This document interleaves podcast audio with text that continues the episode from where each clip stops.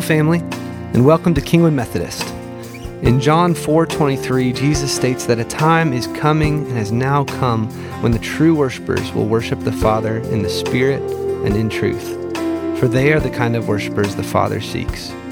As we gather at church and open God's Word, we are not just coming together for the sake of gathering, but also to learn the truth of God and how we can grow to love God with our whole heart, mind, soul, and strength. As we continually surrender our lives to the Word of God, by the power of the Holy Spirit, we become the type of worshipers our Heavenly Father seeks. Let's dive in together.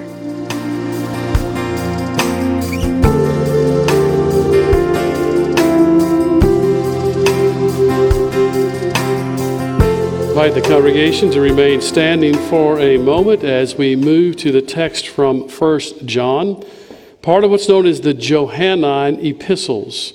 So when we look at the Johannine literature, we look at the Gospel of John, and then we also look at 1st, 2nd, and 3rd John. And these are called the Johannine epistles. 1st John, we believe to be written to the church at Ephesus. If you visit Ephesus today, there are three major things you will see. One is the major uh, city of Ephesus, the old city with what's known as the library. The two other things that you can see is a place that commemorates uh, the mother, the mother Jesus, um, the mother of Mary house. It's, it literally is uh, a third of the side of the sanctuary. And then the old St. John's Church, believed to be a church commemorating also the uh, burial place of John the Baptist. This is what John is telling the church we believed again in Ephesus as they have been challenged by messages contrary to the gospel, and he wants to remind them of something. So listen to how many times you hear the word fellowship. That which was from the beginning, which we have heard, which we have seen with our eyes, which we have looked at, and our hands have touched. This we proclaim concerning the word of life. The life appeared. We have seen it and testify to it, and we proclaim to you the eternal life which was with the Father and has appeared to us. We proclaim to you that we have seen and heard, so that you may also have fellowship with us. And our fellowship is with the Father and with the Son, Jesus Christ. We write this to make our joy complete.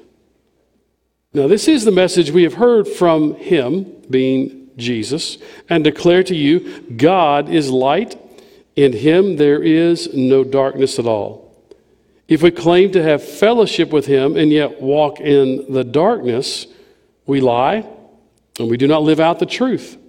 But if we walk in the light as he is in the light, we have fellowship with one another, and the blood of Jesus, his son, purifies us from all sin.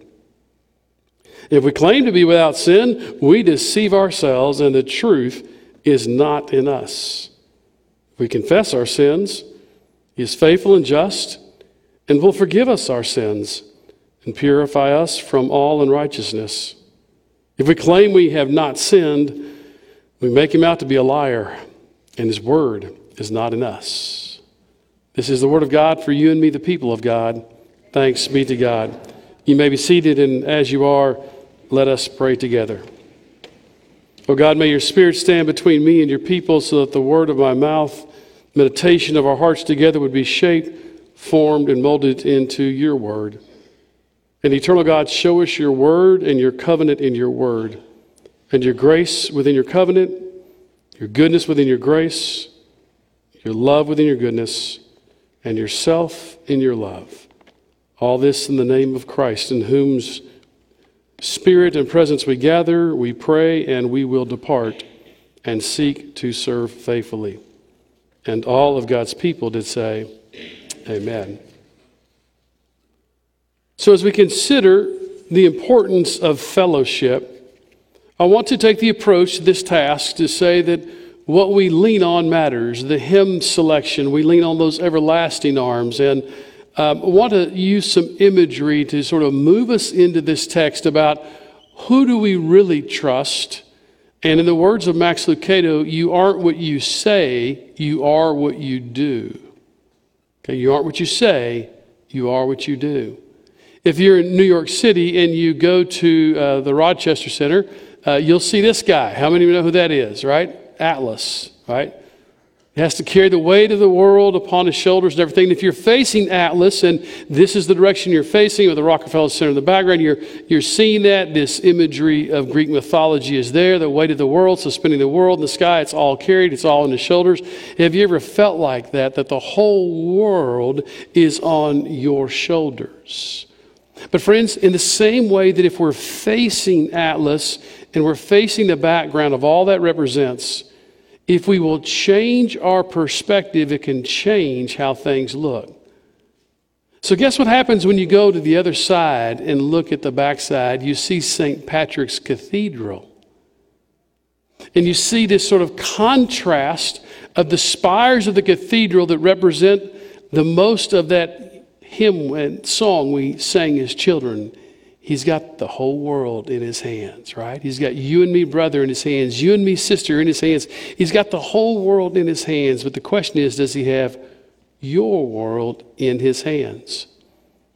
So, whether or not you recognize that you don't have to carry the whole world, it's not all upon you, or whether you recognize that God is with you, is a matter of perspective and where you stand. Now, it's fascinating. If you ever get a chance to visit St. Patrick's Cathedral and you walk in, you will see that uh, there is a contrasting imagery. As you walk in, there is a small statue of Jesus, and in his right hand is a sort of a child Jesus. Guess what he's got? He's got a globe. And there's such a contrast for us to think about, a matter of perspective about where we feel the weight of the world and we have to carry it or whether we recognize that our world is in God's hands. I think John wanted the church at Ephesus to remember this. He's, he's writing to a group of people who are so greatly influenced that they, they are starting to pick up the false teachings of things that, that move the relationship with Jesus to an ideology. There's sort of a growing sense of what's known as Gnosticism, that there's a head knowledge. Um, I love the way that the English Standard Version introduction to First John reads. So I'm going to just, just read it to you and have you follow along. John's aim is redemptive, not reactionary. So as he's writing this, his aim is redemptive, not reactionary. He urges readers to refine their theological understanding, sharpen their ethical rigor, and heighten their devotional intensity. That is, they must grow in faith obedience, and love. Yet the letter is not a list of do's and don'ts, but rather a manifesto of dones. Did you catch that? Not a list of do's and don'ts, don'ts, but a manifesto of done. In other words, what has been done and what has been accomplished in the life, death, and resurrection of Christ. First, John highlights what the Father has done in sending Christ the Son and offering him as a sacrifice for sin, which is causing the world's darkness to pass away and the true light of the coming age to shine. It's an imagery in John that you see woven throughout. Because if we look at the way in which the Gospel of John is arranged, it's very similar to the way the first John begins. In the beginning was the Word, and the Word was God, and the Word was with God. And then you read later in chapter 3 that the light came into the world, but the world did not like it because it's darkness. Friends, the words of Martin Luther King are so, soon, are so true. Darkness cannot overcome darkness. The only thing that can overcome darkness is light. And what I think John is writing to the early church is wanting to help them capture the understanding that our fellowship in the faith is not simply a gathering of people.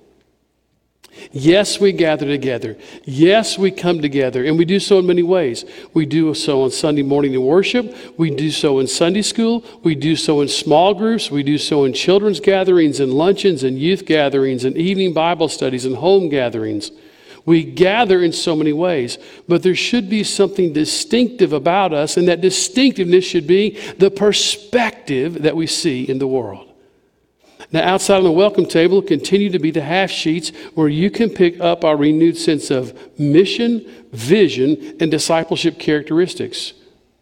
And one of the collective aspects of where we're going is to understand what defines us as a people of faith in fellowship. We still will welcome all people and welcome every person. Here's what we believe, though we believe that it wasn't an idea of who Jesus was, it was a truth. Did you notice how often in John, leading off, talks about the tangible witness? What has been seen, what we have witnessed, what we testify, what we have touched. This was not an ideology. This was the reality of who Christ is and was. One of my favorite collection of commentaries is called the Ancient Christian Commentary on Scripture. It's got all of the uh, matriarchal and patriarchal uh, figures of our faith that wrote before there was a codified scripture that we had. And so I found it fascinating as I consulted this week what did they think of this text years ago? Well, listen to the words of Didymus the blind. Didymus the blind. Are you picking up on the irony? I had to read this because I thought, oh, here is one who's going to talk about what has been seen and touched. He lived from 313 to 398. So he began his life prior to Constantine actually uh, converting and uh, Christianity becoming, moving from an underground movement to something that's approved. So his lifetime, he sees the Council of Nicaea the ratification of the Christian faith, the Creed of Nicaea, which you can look at in the back of your hymnal. This is what, this is what Didymus the blind said about this word of eternal life in 1 John chapter 1, verse 2. Note that there is an important difference between seeing and contemplating. I want you to think. This is what? 1800 years old? Right? Catch the depth of this. Because, friends, very little has changed in the other two millennia. Note there's an important difference between seeing and contemplating. For what is seen can be told to others, which is not always possible with things which are contemplated. For there are many things which may be perfectly well com- contemplated, but which cannot be expressed in words because they are known by some ineffable understanding. In this verse, it should be noticed that those who are bearing witness are not validating the life of Jesus, but improving themselves by their confession. They're not validating the life of Jesus. But they're bearing witness, and their life is different because they're testifying to who Jesus was. So, so the church comes this challenge that there's a denying of the divinity of Jesus and the resurrection, that there's a growing understanding and belief through Gnosticism that salvation was based on knowledge and enlightenment rather than a sense of confession, sin, and belief in the life, death, and resurrection of Christ. In other words, there is a creeping sense of false teaching that needs to be articulated. Uh, I've often felt that at times people say, Well, you can't tell me what to believe. And I say, That's absolutely true. And, and I want to unpack it this way there is the teaching of the church, which is called the orthodoxy. That's the right teaching, orthodoxy. That's the right teaching in the life of the church. Every one of you has an individual set of convictions. And I'm going to tell you, I have never met a single person whose individual convictions absolutely align perfectly with the orthodoxy of the church. Now, tongue in cheek, I will say, the, the way that I know that is I still see some Baptists who drink beer and wine. Now, every church has its sort of statements, its, its declaratory boundaries. Some people say historically, well, I'm a Methodist because I can believe whatever I want to believe. And, and, that's not really true, but what's made that's admirable in that, at least aspiration, admiration, is that there was a belief that we don't check our brains at the door, that we provide space for intellectual rigor and conversation in the midst of things that are difficult to comprehend. There is no barcode reader for you to affirm every single statement of the orthodoxy of the church. But the church will proclaim, for example, in the life, death, and resurrection of who Christ is. That's, that's the bedrock of our faith. Paul says if we do not believe in the resurrection, we of all people are most to be pitied. We believe in the scriptures as an infallible word of God's truth in the world.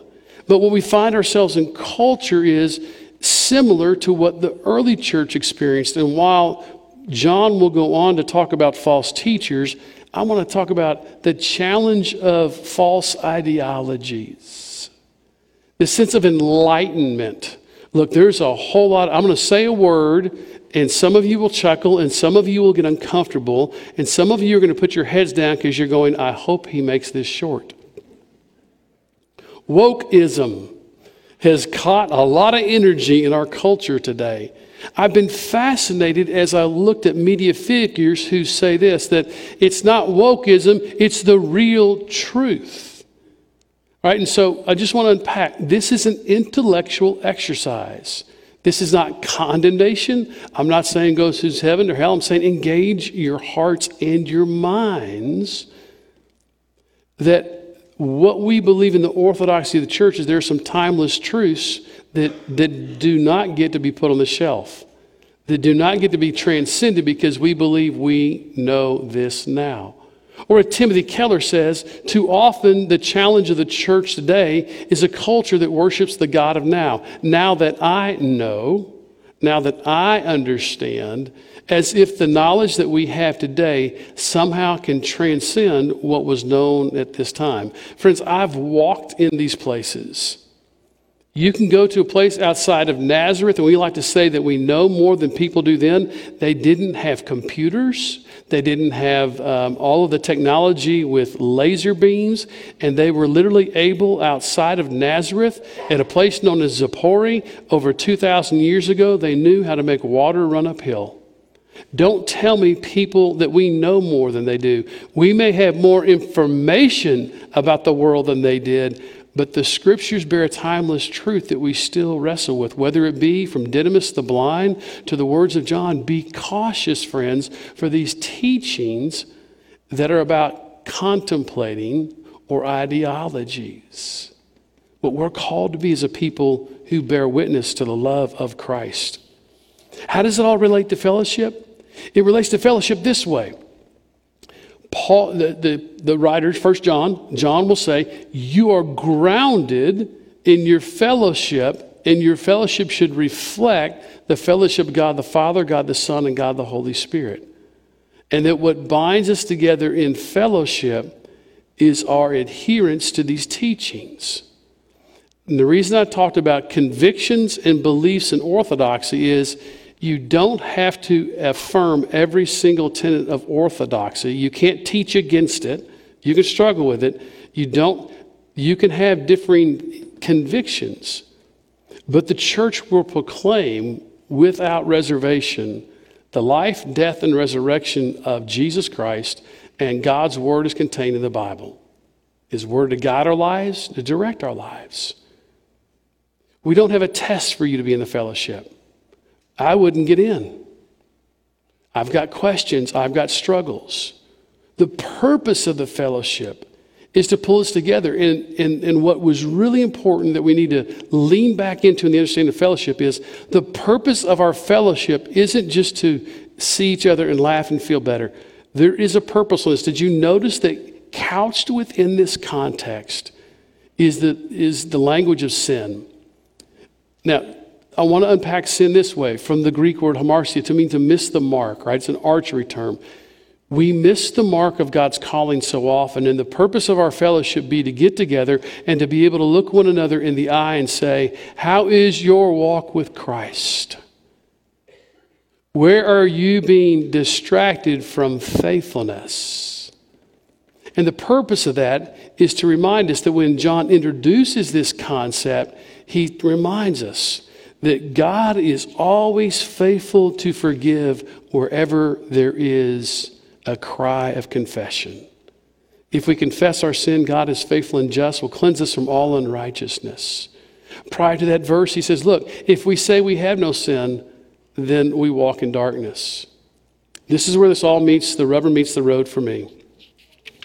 I don't believe that our greatest challenge is necessarily in our world today uh, the same things that John and others experienced in false teachings. I believe that it is the lure of trusting more in ourselves than we do in a transcendent truth. And what I've learned is I can't always trust myself.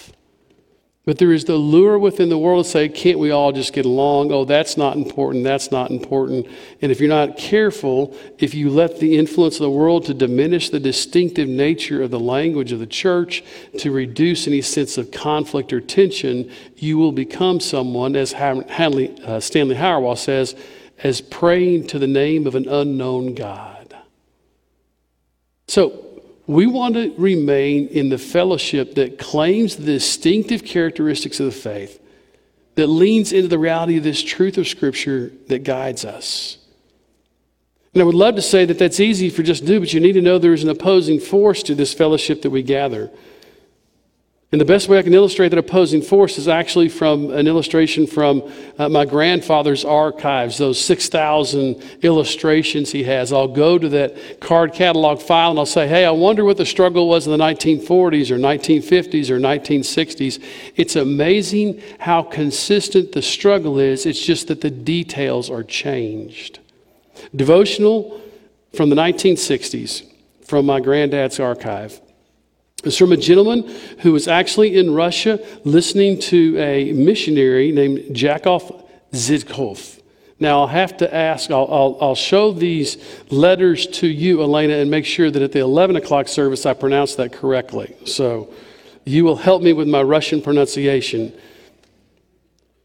So the face of Jakov, um, Zhakov uh, glowed as he was talking to this early group of Christians in Russia in 1956, got in behind the communistic wall. Uh, they were meeting together, and he began stressing the need for the Holy Spirit to glow within each of us. So he was talking about how the Holy Spirit glows in us. He was drawing the imagery of what was happening at Pentecost.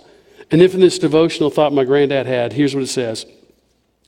Then he went on to say that the fire can burn more certainly as we hold ourselves in the bond of fellowship with other Christians. That the, the holding together is where the, the fire burns more brightly.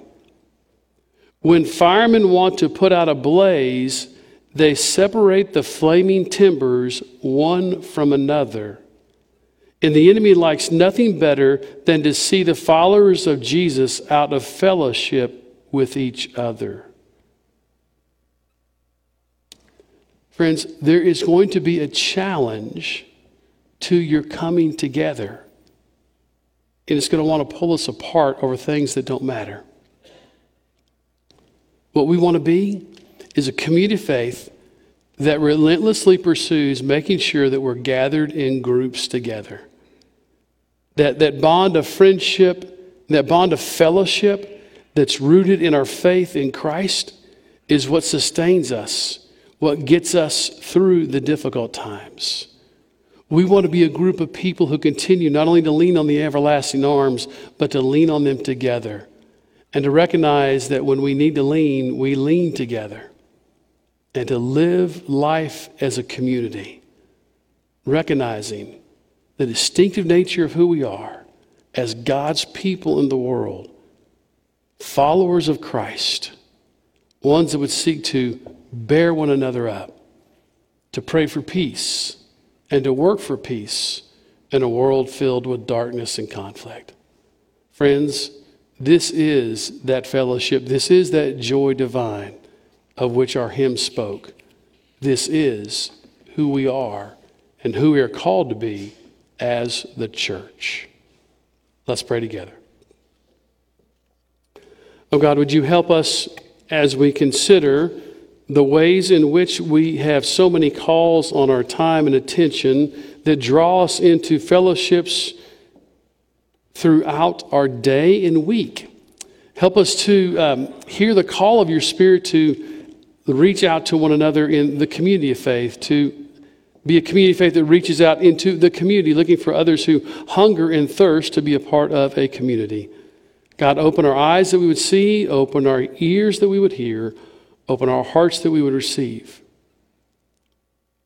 In the midst of all that we do, God, would you help us remember that what, what is fueled from our fellowship is where we choose to walk.